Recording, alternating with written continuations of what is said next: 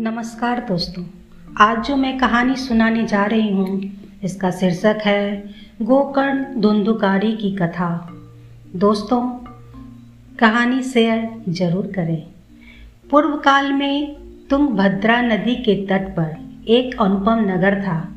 उस नगर में समस्त वेदों का विशेषज्ञ और यज्ञ कर्म में निपुण आत्मदेव नाम का एक ब्राह्मण रहता था। धनी होने पर भी वह भिक्षाजीवी था। उसकी पत्नी, धुंधली, कुलीन किंतु अपनी बात पर अड़ जाने वाली थी। उसे दूसरों की चर्चा करने में सुख मिलता था। ब्राह्मण दंपति को किसी वस्तु की कमी न होने पर भी उन्हें संतान के अभाव से मानसिक सुख नहीं था। इसके लिए उन्होंने अनेक पुण्य कर्म किए। आधा धन धर्म मार्ग में व्यय कर दिया, पर संतान प्राप्ति नहीं हुई। एक दिन वह ब्राह्मण बहुत दुखी होकर वन को चल दिया। संतान के अभाव ने उसके शरीर को सुखा दिया था। उसे राह में एक महात्मा मिले। उन्हें नमस्कार कर वह आह भरी साँसें लेता हुआ खड़ा हो गया। सन्यासी ने पूछा, ब्राह्मण देवता, इतने दुखी क्यों हो? आत्मदेव ने कहा, महाराज, संतान के बिना मुझे सब कुछ सोना ही सोना दिखाई देता है। और वह फूट फूट कर रोने लगा। वह महात्मा योग निष्ठ थे। उन्होंने सारा वृतांत जान लिया और कहा, ब्राह्मण देवता, कर्म की गति प्रबल है। विवेक का आश्रय लेकर संसार की वासना छोड़ दो। सात जन्म तक तुम्हारे कोई संतान नहीं हो सकती। ब्राह्मण ने कहा, मुझे किसी भी यत्न से पुत्र दीजिए, नहीं तो आपके सामने मैं प्राण त्यागता हूँ। तपोधन ने कहा, हठ न करो। विधाता के अमिट लेख को मिटाने का हट करने के कारण राजा चित्रकेतु को बड़ा कष्ट उठाना पड़ा था। लेकिन जब महात्मा ने देखा कि वह किसी भी प्रकार अपना आग्रह नहीं छोड़ता, तब उन्होंने उसे एक फल देकर कहा, इसे तुम अपनी पत्नी को खिला देना। तुम्हारी स्त्री को एक वर्ष तक सत्य, शौच, दया, दान और एक समय ही अन्न खाने का व्रत रखना चाहिए। यदि वह ऐसा करेगी तो शुद्ध स्वभाव वाला उसके एक पुत्र अवश्य होगा। ब्राह्मण खुशी से अपने घर लौट आया और वह फल उसने अपनी पत्नी को दिया, किंतु मन में तरह तरह के कुतर्क उठने के कारण उसकी पत्नी ने उसे नहीं खाया। एक दिन उसकी बहन उसके घर आई। बहन ने कहा, मेरे पेट में बच्चा है। प्रसव होने पर वह बालक मैं तुझे दे दूँगी। यदि तू मेरे पति को कुछ धन दे देगी, तब वह भी मान जाएँगे। तू यह फल गाय को खिला दे। ब्राह्मणी ने अपनी बहन के कथनानुसार ही किया और गर्भवती के समान रहने लगी। समय अनुसार जब उसकी बहन के पुत्र हुआ तो उसके पिता ने चुपचाप बालक धुंधली को दे दिया। धुंधली ने भी आत्मदेव को बतला दिया, मेरे सुखपूर्वक बालक हो गया है, पर मेरे स्तनों में दूध नहीं है। मेरी बहन को हाल ही में बालक हुआ था, पर वह मर गया है। उसे बुलाकर अपने यहाँ रख लें तो वह आपके इस बच्चे का पालन पोषण कर लेगी। आत्मदेव ने वैसा ही किया, और माता ने अपने पुत्र का नाम धुंधुकारी रखा। कुछ दिन बीतने पर उस गौ के भी एक मनुष्याकार बच्चा हुआ। उसे देख ब्राह्मण को बड़ा आनंद हुआ और उन्होंने स्वयं ही उसके सब संस्कार किए।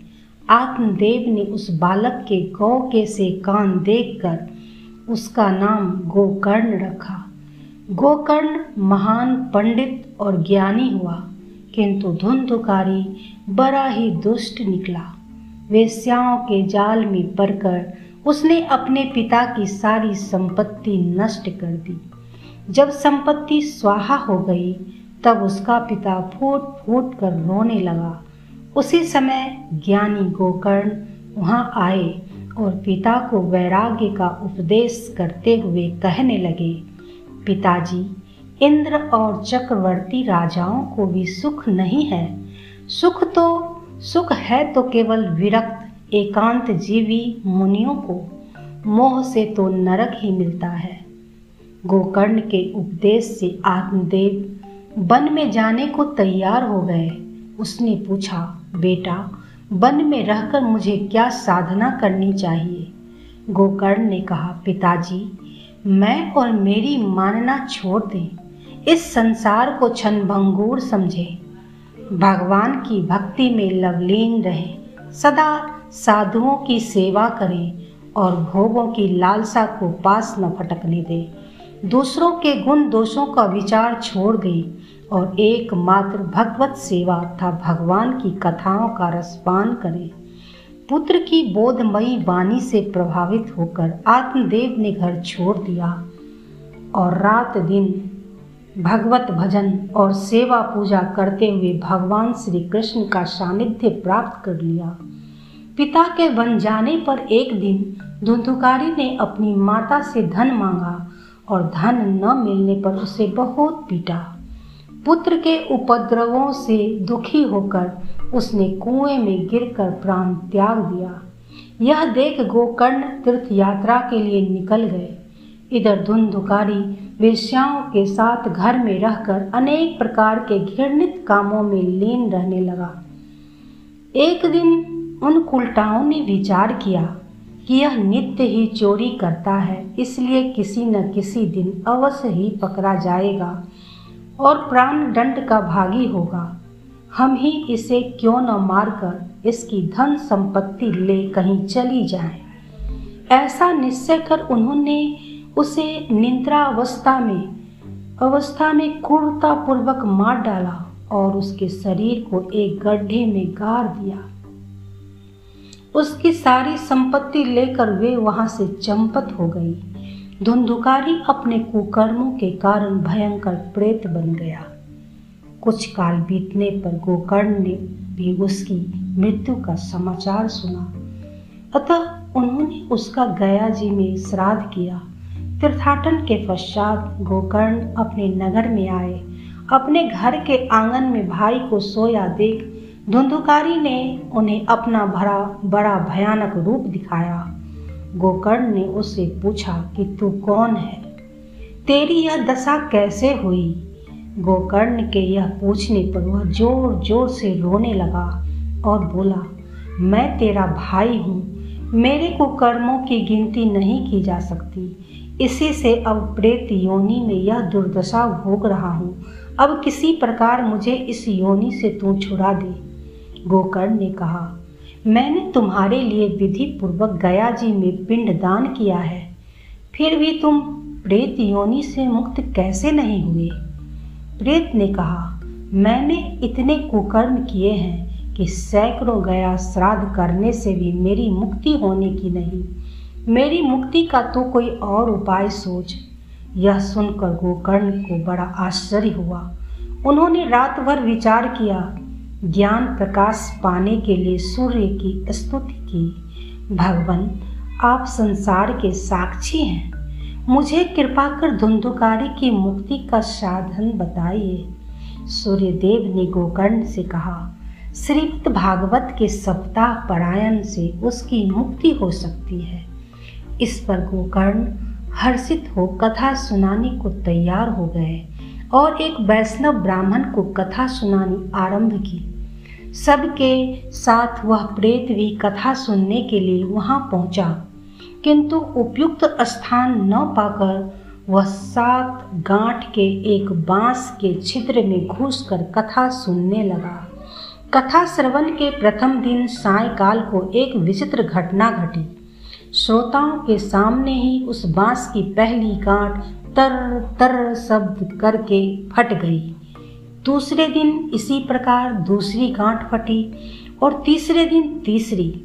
सात दिनों में सातों गांठों को फोड़कर धुंधुकारी दिव्य रूप धारण कर सबके सामने आ खड़ा हुआ।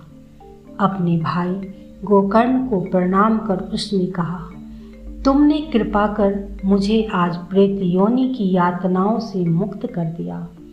जिस समय धुंधुकारी गोकर्ण से बातें कर रहा था, उसके लिए पार्षदों सहित एक विमान उतरा और धुंधुकारी लोगों के सामने ही उस विमान पर चढ़ गया।